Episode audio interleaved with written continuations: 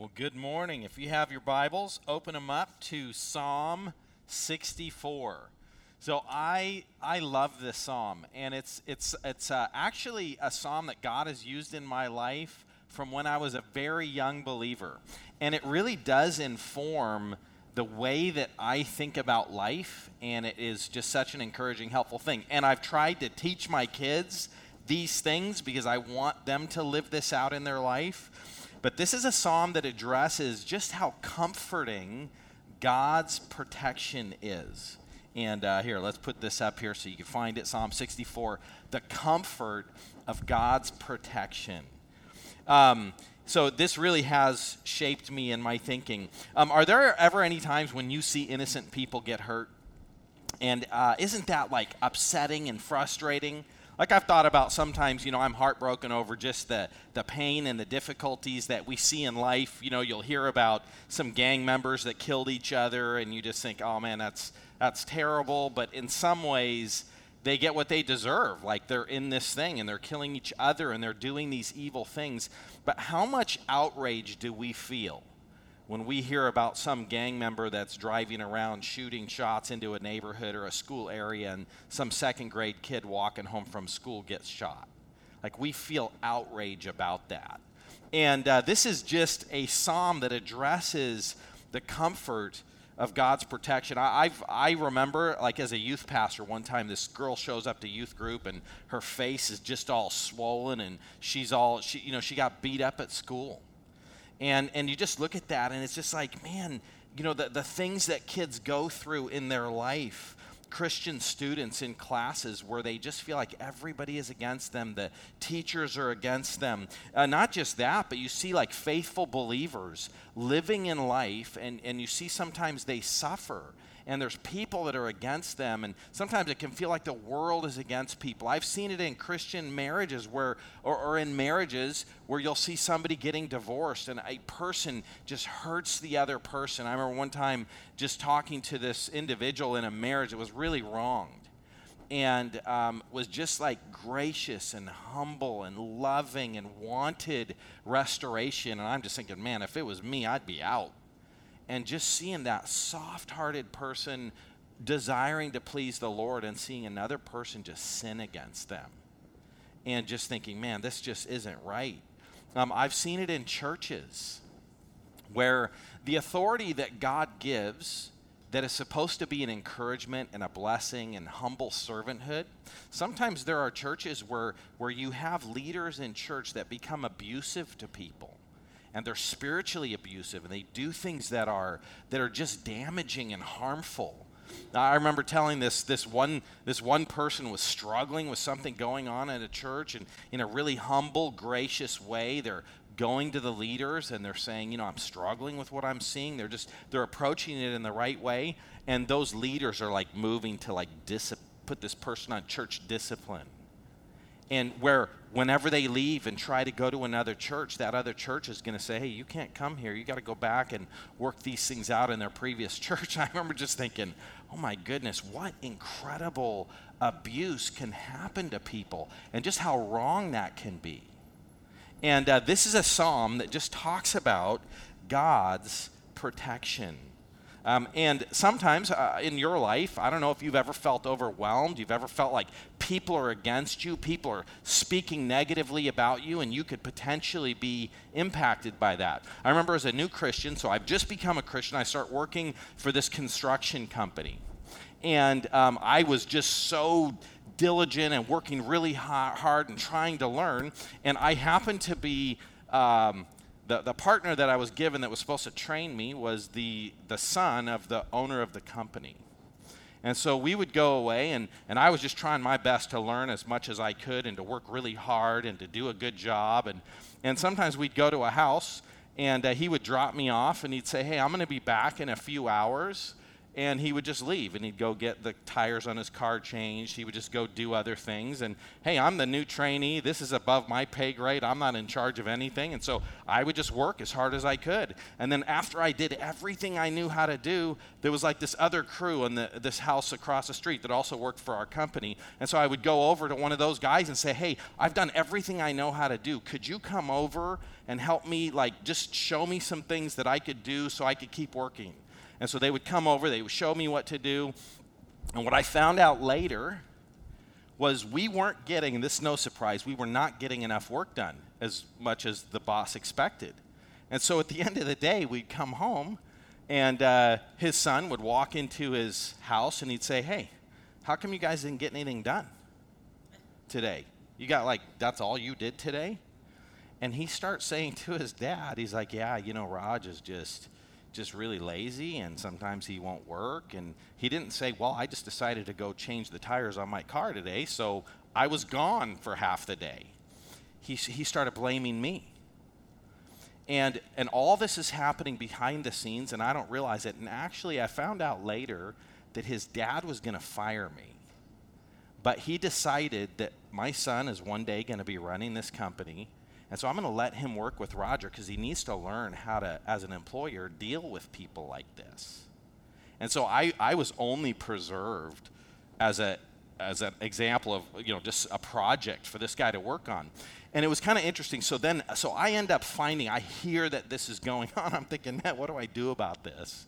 I just thought you know what? I'm just going to honor the lord. I'm going to work hard.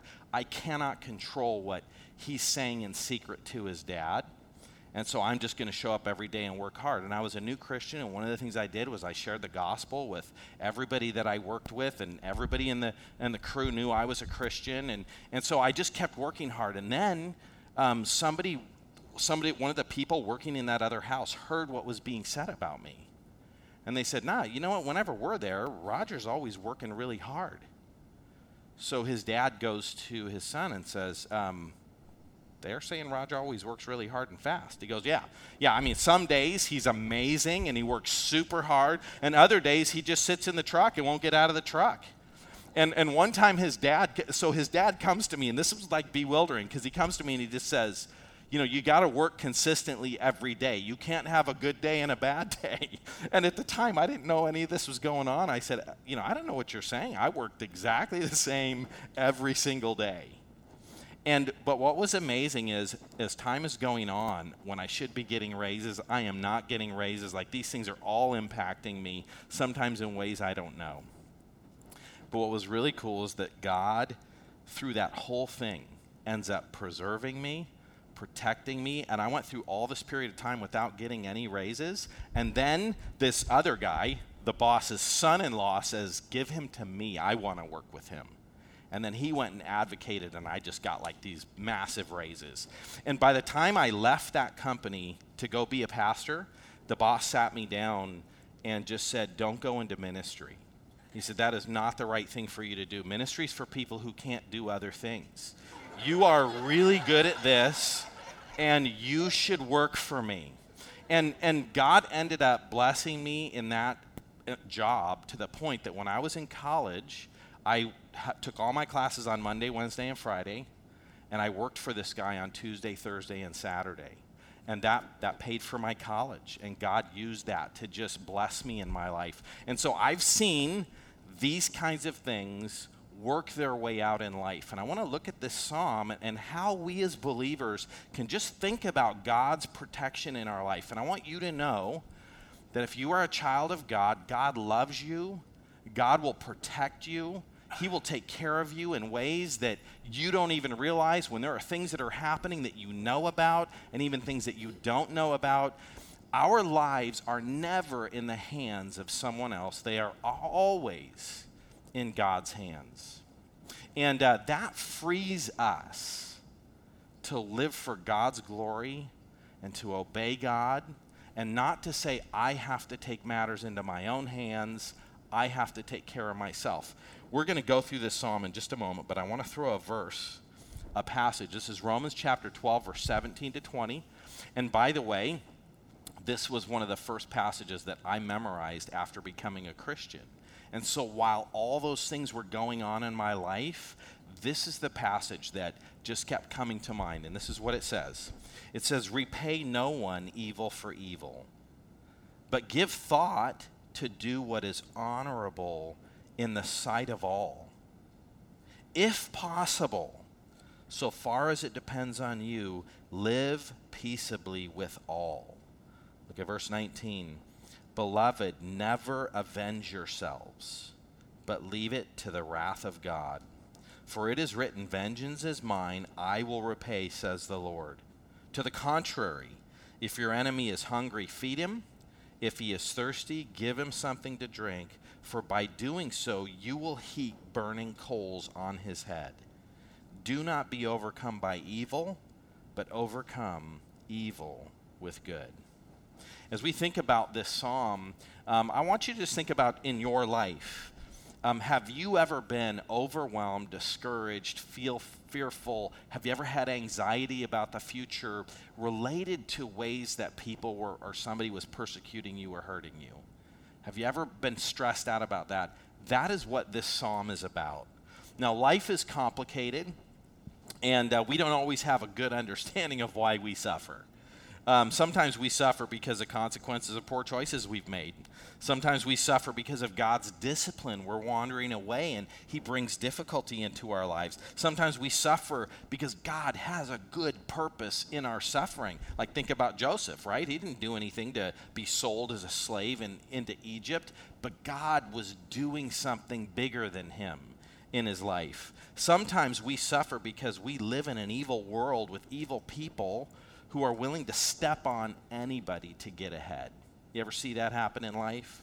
Sometimes we suffer because we're God's children, and because of that, people hate us and oppose us.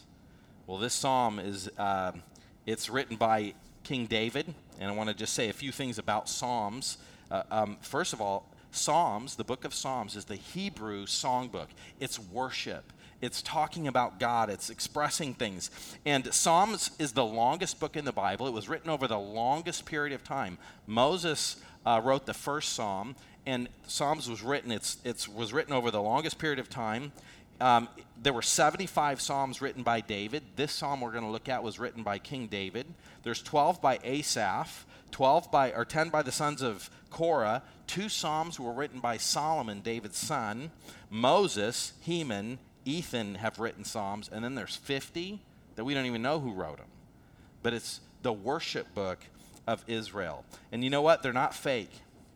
When you read Psalms, there, there's no f- fake platitudes, man. It is the reality of life.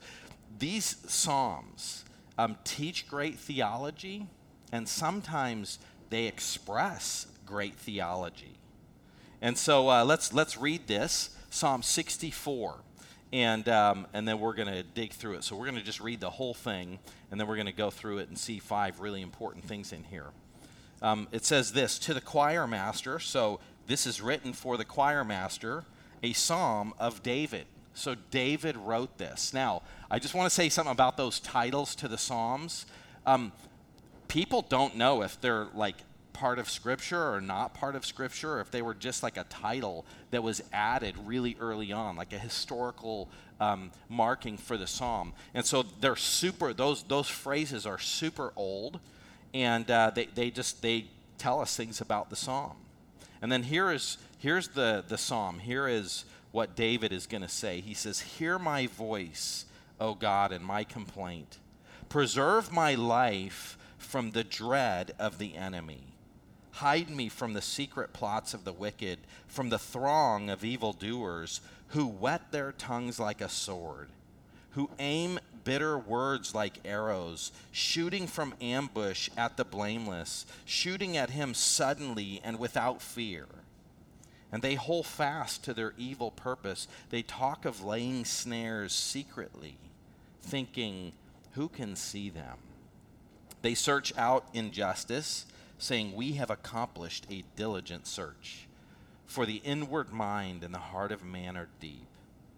But God shoots his arrow at them.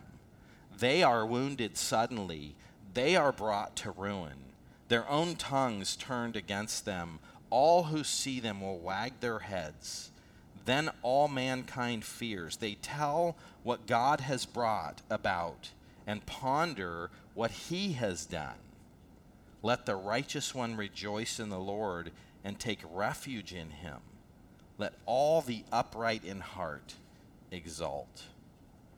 So, this is a psalm of David, and it's his personal lament. He is in trouble and he is crying out to God. And we don't know about the circumstances, but when you think about King David, King David was a, a righteous, faithful man growing up, and he suffered so much persecution. He was loyal to Saul and Saul was trying to kill him. There are all kinds of things that happened to him in his life where he was pursuing the Lord, and just one thing after another would go wrong, and he would do the right thing, and he would just suffer. And this is one of those moments where he just feels like everybody is against me, my life is in danger, he's feeling overwhelmed, and he calls out to God. So let's consider the first thing. Uh, the first thing that we're going to see here in verse 1 and 2 is the prayer for protection. And this is a key for you to know that when you're struggling, you should pray. That is the first thing that you should do. Um, look what he says here. He says, Hear my voice, O God, and my complaint. Preserve my life from the dread of the enemy. He is feeling overwhelmed. He is dreading. This is powerful in his life. Preserve my life from the dread of the enemy. It's hard to describe how upsetting this is for him because he feels like his life is at stake. And then he's saying, God, hide me from the secret plots of the wicked, from the throng of evildoers. Now, the throng of evildoers, that's like the, just the sound of a crowd. It's like if there was a whole crowd and these people are all moving and they're coming after him. It would almost be like, you know, eh, like what, what we've seen in the news over the last year where, where there's just this riot and people are going through the streets and they're burning things and they're destroying things. And to feel like, oh my goodness, listen to that noise and that throng of this crowd and they're coming after me to hurt me and what can I do? That's how he's feeling and it's a throng of evildoers. These are people who practice evil, man. It's, it's what they do in their life. Now, there are some things, and I'm just going to point them out right now, that you see in Hebrew when you look at this song. So, the first one is there's the word, the Hebrew word for the evildoers is going to be used again at the end of the psalm about God's works. And so the psalm is, starts by focusing on the actions of these people, but it's going to end by focusing on the actions of God. There's another thing that you're going to see happen in the psalm as we go through it is, the, is this concept and this word fear. It's like these evil people are doing things without fear. They have no reverence, they have no fear. And then later we're going to talk about the fear and reverence for God. So there's that play of these people not fearing instead of fearing God as they should. And the other one is blameless. So the theme in this psalm is, is that the blameless is being attacked. And right here in this verse, when it says, uh, in the next verse where it talks about that they have, they have accomplished their plan, that, that word for accomplished is complete, which is also the same Hebrew word for blameless. So it's going to talk about their, what they've accomplished. And so when you're reading this in Hebrew, as you see these things, there's these connections, these things that flow into your mind. Oh, they have a complete plan against the blameless. And, and so that's like something that you should see. And it's, is, are we going to focus on their works or God work, God's works? Are we going to go throughout life without fear or are we going to live with reverence for God? So those are kind of some of the things that are happening here. And these are, these are just these are evil people, man. They're threatening and they're they are powerful in these things that they do. Um, as believers, we pray as we think about what we focus on, we always remember this verse. And Jesus said this in Matthew 28, 10 28. Don't fear those who kill the body, but cannot kill the soul. Rather, fear him who can destroy both body and soul. Jesus is saying when you live your life, don't be mostly concerned with what's out there. You live your life with a thought of who's up there. And that's what should drive and motivate our life. And that impacts the way we think about ourselves, but it also impacts how we think about other people, how we think about the people around us. Now, I just want to say something about just this psalm and about all these things in general. you and I need to be people who are living this out. And, and one of the things that's important with theological truth is that as we live our life, we should always be thinking, what is it that God says is true? How should this impact the way I think, the way I feel, and my actions? And we need to ingrain these things in ourselves. We need to train ourselves to think and then act. And then the other thing that we do is that when we are discipling people, when we're discipling our kids, when we're discipling other men in the church, when you're meeting in Bible studies with people, as people talk and share about difficulties that they're going through, like for me, my kids came home from school and they were afraid of their teachers. They were afraid of some somebody at school that was picking on them.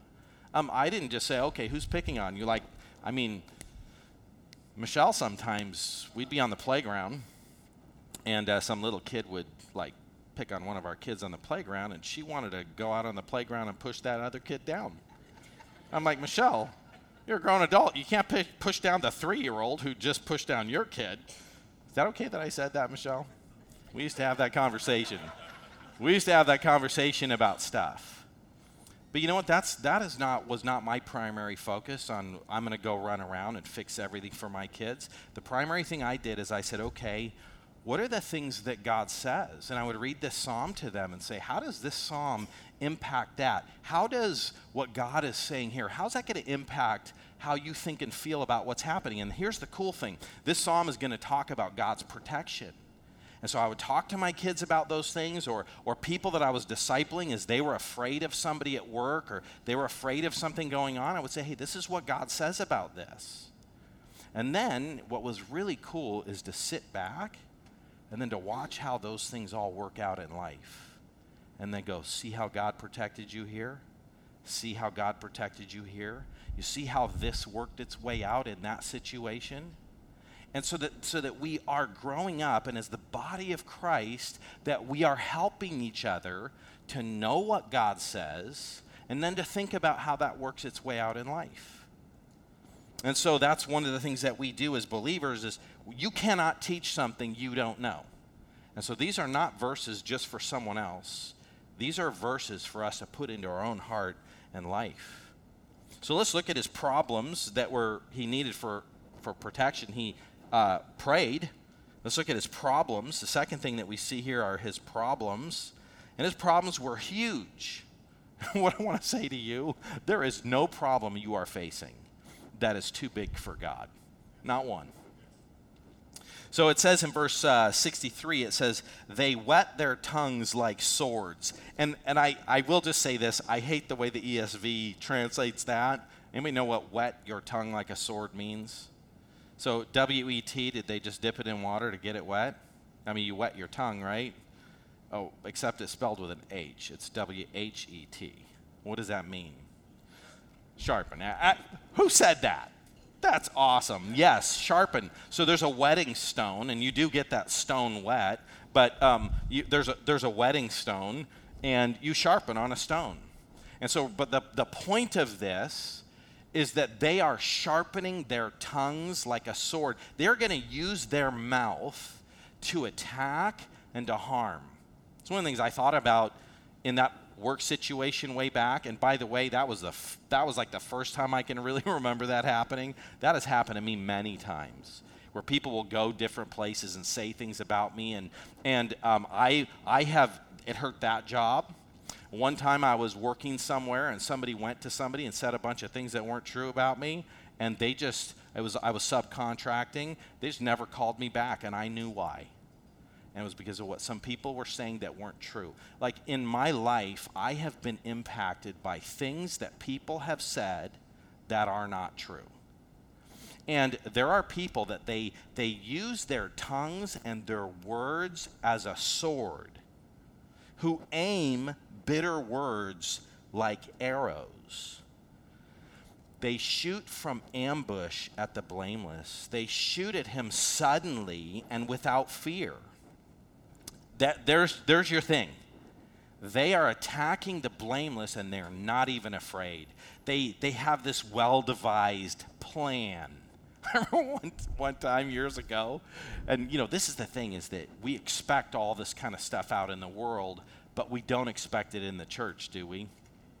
I remember one time we're going to a congregational meeting, and there's all these people sitting around in this meeting, and there's these two guys sitting at a table.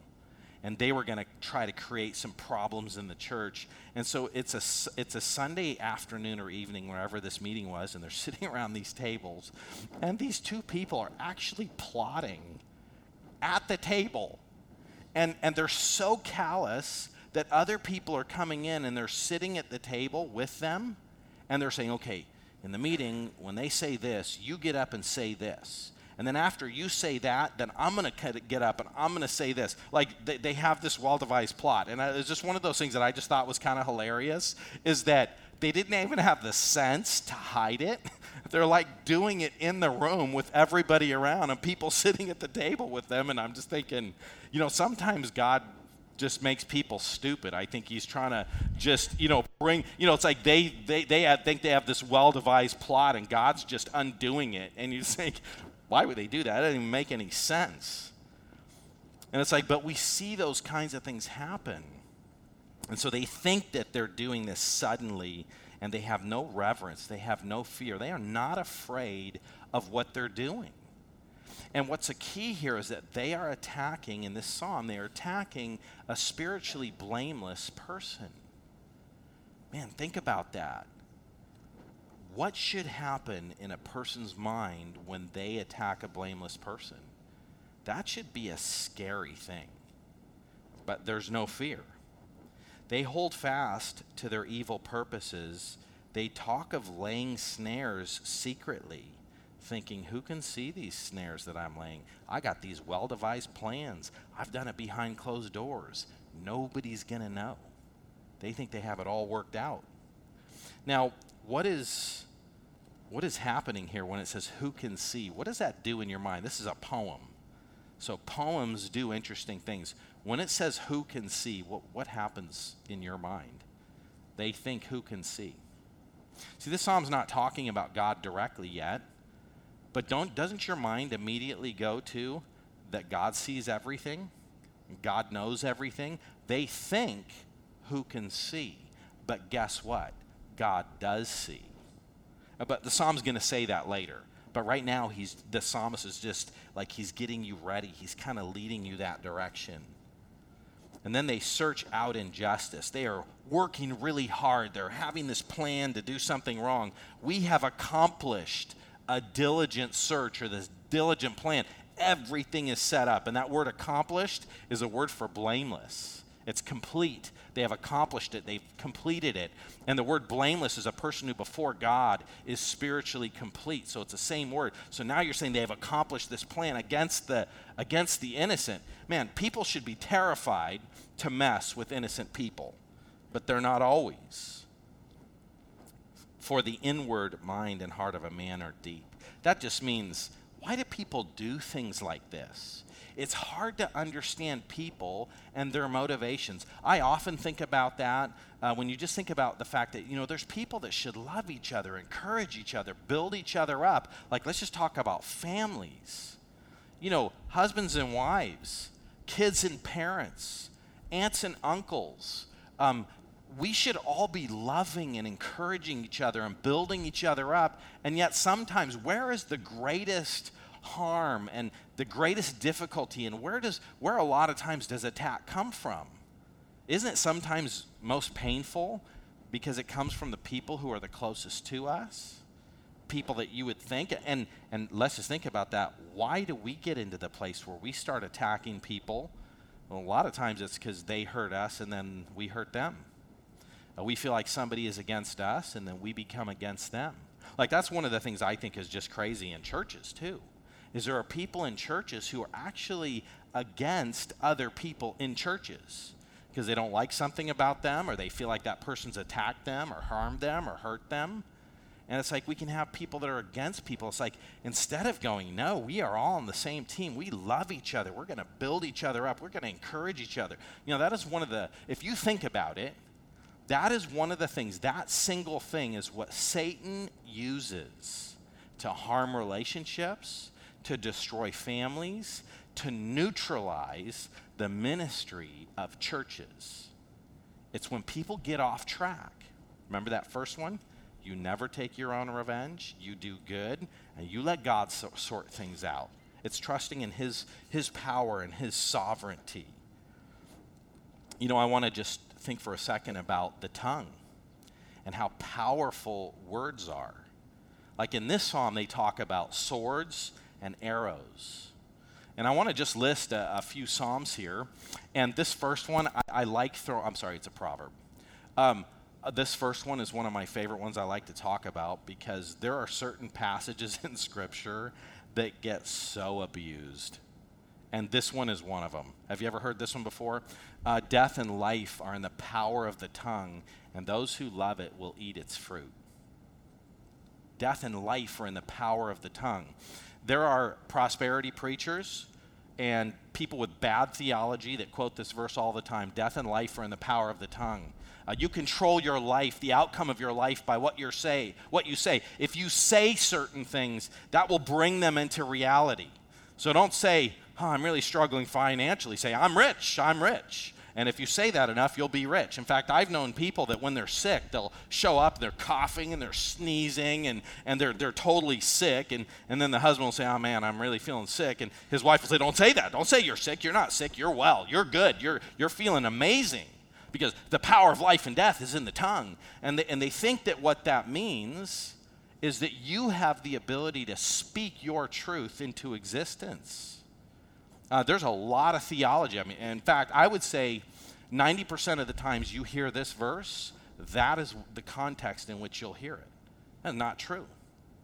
What this verse is saying is that the tongue is powerful. Remember James 3? We put a tiny um, rudder on a ship and it directs the whole ship. You put this little uh, bit in the horse of a mouth and it controls this big, massive horse. And then it says, but just a, a little tiny spark um, will burn a whole forest. And this is just saying that your words are powerful. And uh, that's pretty significant as you think about your life and the way that words can hurt you. But the other thing we need to think about here is how do we use our words? Are we ever on the other end of this where we are hurting people with things that we say? When you think about the power of your words, we don't try to speak things into existence, but do we encourage? Do we build up? What's our house like? Do, do we say like 50 negative things in a day to one another? Do we say 50 negative things to our kids? Are our kids saying negative things to each other? Like sometimes you don't you don't quite recognize the power of these little things that happen a hundred times in a day.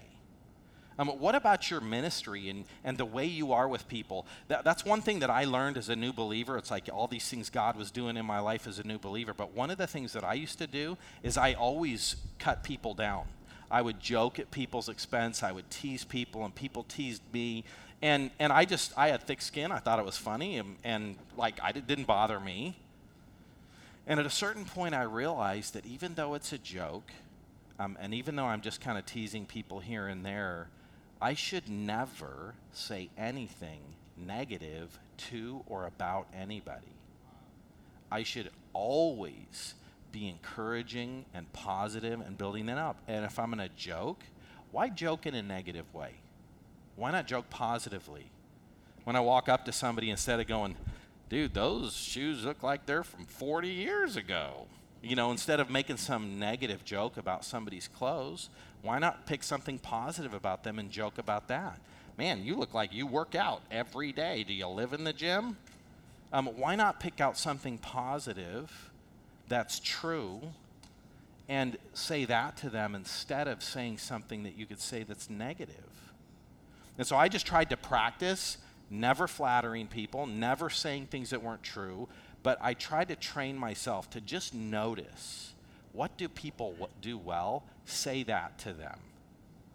And so these words are powerful. Proverbs 16:24 says, "Gracious words are like honeycomb, sweetness to the soul, health to the body."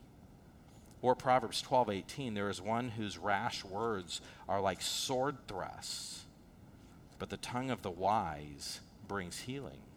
What kind of habits do you want to have in your life?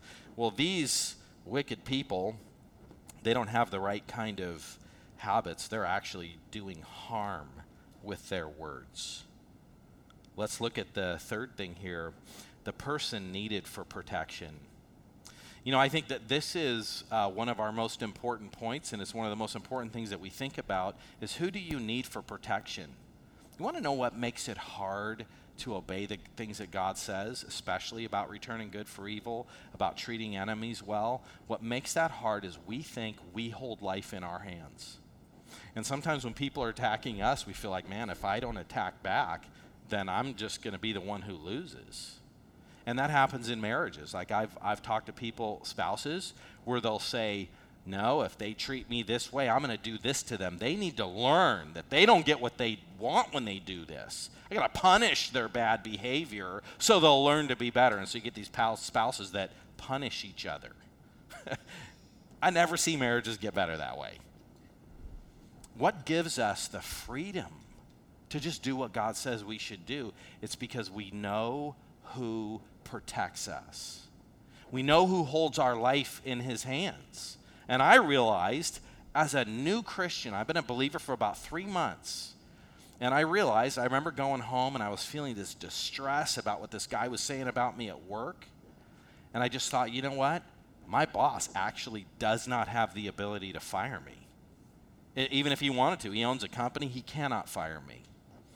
God decides whether or not I work there, not him. Um, Proverbs also tells us that the heart of the king is like channels in the hand of the Lord. He turns it wherever he wishes. People are going before a judge. You think a judge decides what happens in your life? No, God does. Um, you think that when you go around different places that there are other people that are in control of you? No, God actually controls if people like you or don't like you. And so we just realize, hey, I don't know what God's doing here, but God's the one that I need for protection. Look at this, verse 7. But God shoots his arrows at them. They are wounded suddenly.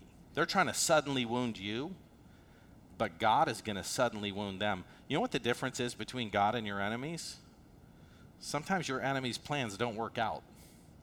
God's plans always work out um, I think about this passage, and this is one of the things that I think we need to have in our mind as we approach life.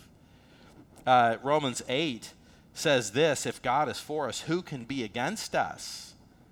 Second Thessalonians 1 6 since indeed God considers it just to repay, repay with affliction those who have afflicted you. Paul writes to the Thessalonian church, and he's like, You guys are being persecuted for your faith. And you know what? God sees that it's right to afflict people who've afflicted you.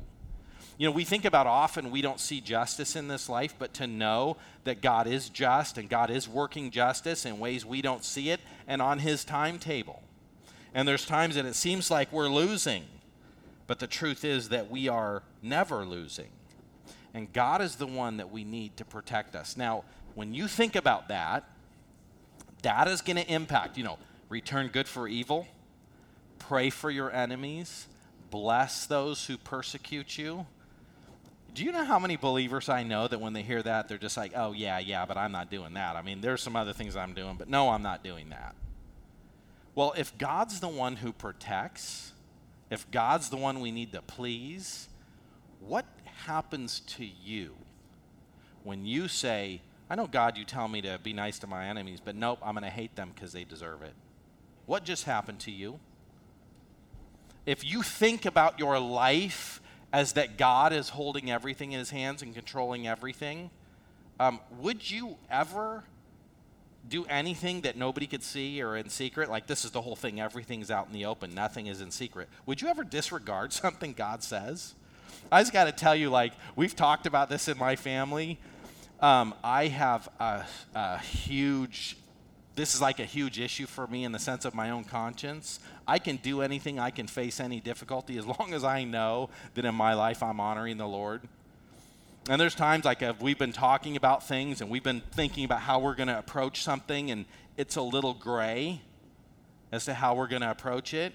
And I've just said to Michelle, not a chance are we taking this path. I'm not saying she's trying to make me do the wrong thing, but just as we think about options hey, what are the options that we have? And I just go, there is, there's absolutely no chance we're doing this because if we do that and if we compromise, and I don't have the, the peace and the security of God's care and God's blessing in my life. So I will not do that option. I'm going to pick a different option. And, um, you know, you think about this person for protection. You know, in Exodus chapter 14, verse 14, and also in Romans, God says he raised up Pharaoh to destroy him. And one of the things that God says to Israel right after they're leaving and this, eh, this Egyptian army is chasing them and they're about to go across the Red Sea, God says this in Exodus 14 14. He says, I will fight for you. You just have to be quiet. God just says, Stand over there silently doing nothing, and I will fight for you. Doesn't that kind of sound like Romans 12, 17 through 21? Uh, leave room for the wrath of God. It's mine to avenge. I will repay, says the Lord. And so uh, they're doing they're doing this evil, and God is the one they need. Here's the fourth thing: the purpose of God's protection. And I think that often we forget why God protects us. And there's two things that you need to keep in mind. One is God protects you because he loves you and he's you're his child. That was that Romans 8. If God loves us, if God is for us, who can be against us? And what I want you to know is God is for you. And if God's for you, who can be against you? So God protects you because he loves you. But did you know that there is a higher purpose in life? God protects us for his glory. Like think about that. God protects us for his glory when your reputation is wrapped up in the reputation of Christ, what's God going to do with your reputation? Like, I'm going to work, I have one goal. God, I want to please you, I want to honor you, I want, I want to put your attributes on display. All these people I work with, they don't know you, and I want, I want to communicate the gospel, and I want to pray for them, and I want to see them come to know you. Like, that was the purpose of my life. And so, when God protected me, what was he protecting? Protecting his own reputation. Um, and this is what this says, verse 9. The purpose of God's protection is his own glory. Then all mankind fears. They will tell what God has brought about and ponder what he has done. There's that word for do that was used earlier in the psalm. When God protects you, the people who attack the innocent, the godly, you know, think about the message that that sends, where people are thinking, man, every time I attack a Christian, my life melts down. Like, that sends a bigger message than you. And especially if you didn't do anything to hurt them, when you didn't retaliate, when you were kind, when you responded with love toward them, and they see, man, don't mess with Christians. Who gets the attention when, when somebody is walking away from a situation going, that's a Christian, don't mess with Christians? That gives God the glory because it's not Christians that protect themselves, it's God who is protecting and working things out. Man, I treated this person this way and my car blew up and my transmission went out and then I had this problem and then this other thing happened and I tried to get them fired and then I got fired. Like when you think about what whose glory is protected. And that's one of the things that uh, happens in Second Kings. So so there's this story where this this um, this king comes into Israel. It's Sennacherib. And uh, he comes in and just says, Your God can never protect you from me. And Hezekiah just lays out this thing before God and says, God, we're in trouble. What do we do? And this is what God says. He says, uh, Thus says the Lord, don't be afraid because of the words that you have heard, with which the servants of the king of Assyria have reviled me. They reviled God by saying, We're destroying you and you can't be protected. God can't protect you. Behold, I will put a spirit in him so that he'll, he'll hear a rumor, return to his own land, and I'll make him fall by the sword in his own land.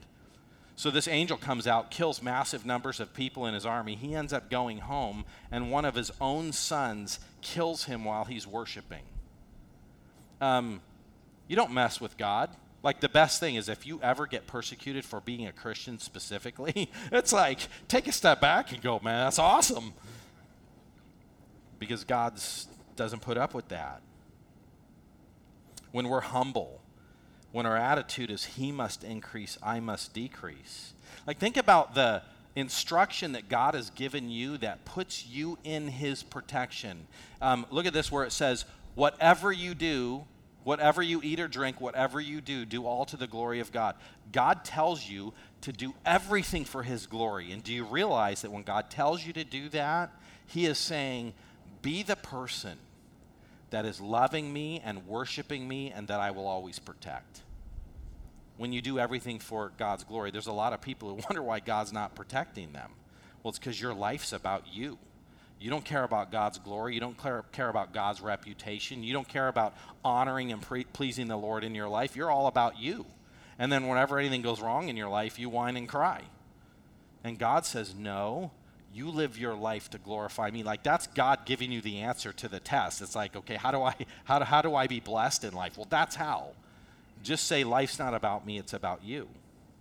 When your life's tied up in the worship of God, when you live for his glory, when you stand for Christ with no concern for your spiritual well being, when you happily suffer for Christ, when your life exists to build his kingdom, when your life is an expression of the humble exaltation of Christ, man, you are a dangerous person to mess with.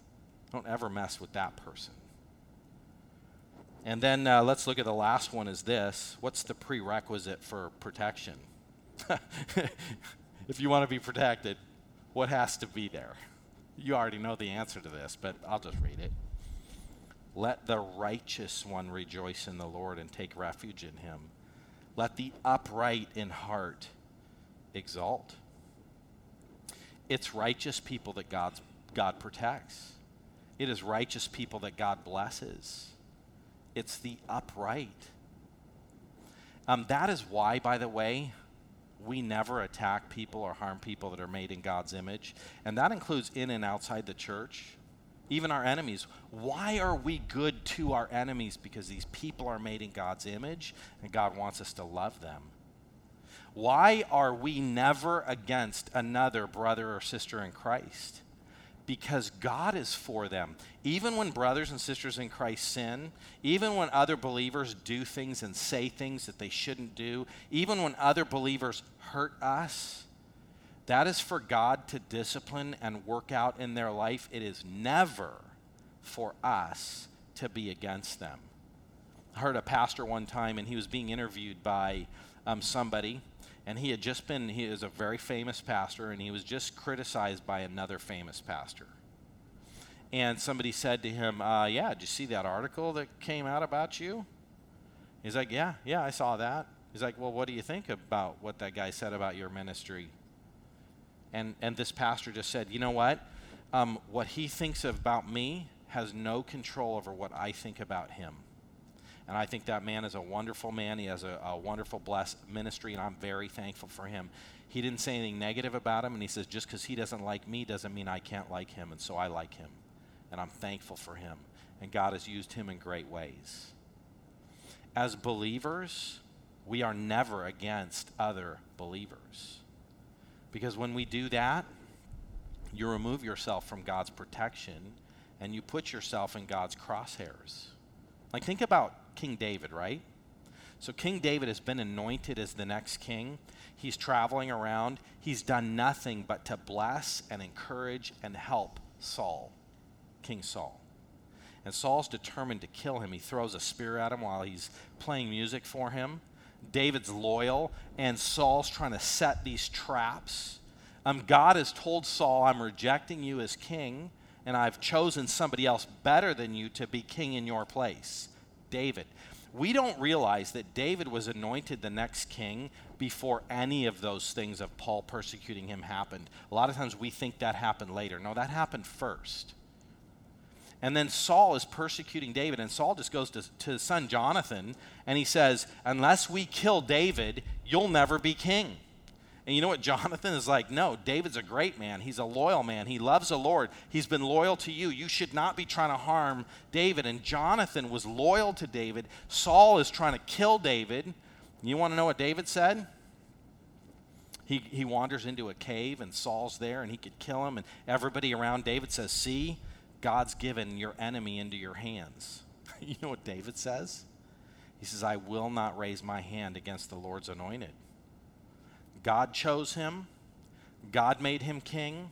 I will have nothing to do with removing him. When God decides to remove him, God can remove him. I will not do it.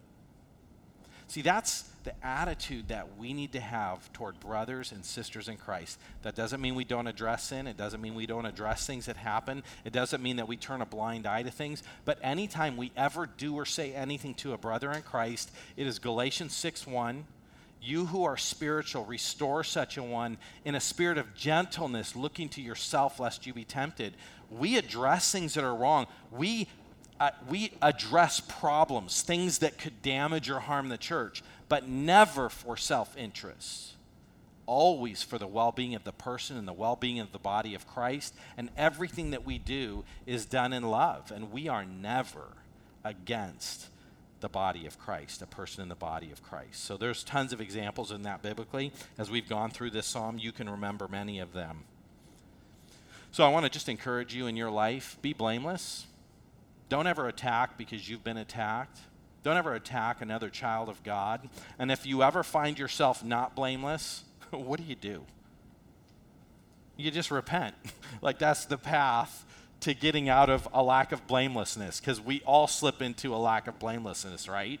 And so then what do we do? We just repent and we love each other and we forgive each other. So I hope that you are encouraged by this psalm. Sometimes God allows suffering, but isn't it nice to know that there's a God who loves us and cares for us and protects us? Let me pray. God, thank you for giving us your word. Thank you for this psalm. And Lord, David lived this. And he, we get the benefit of his experience, not only his experience, but Lord, your inspiration you moved him to write these things. You moved him to think these thoughts about you. And God, you in this psalm are telling us about yourself. You are telling us how to view and think about life.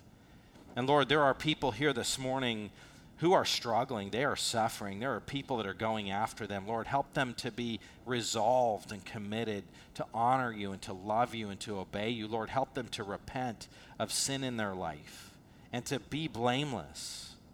And God, I pray that you would protect them from the attacks of the people around them, sometimes at work, sometimes neighborhoods, sometimes friends and family members. Lord, help us to be people that exalt you, that glorify you, that put your attributes on display in your name. Amen.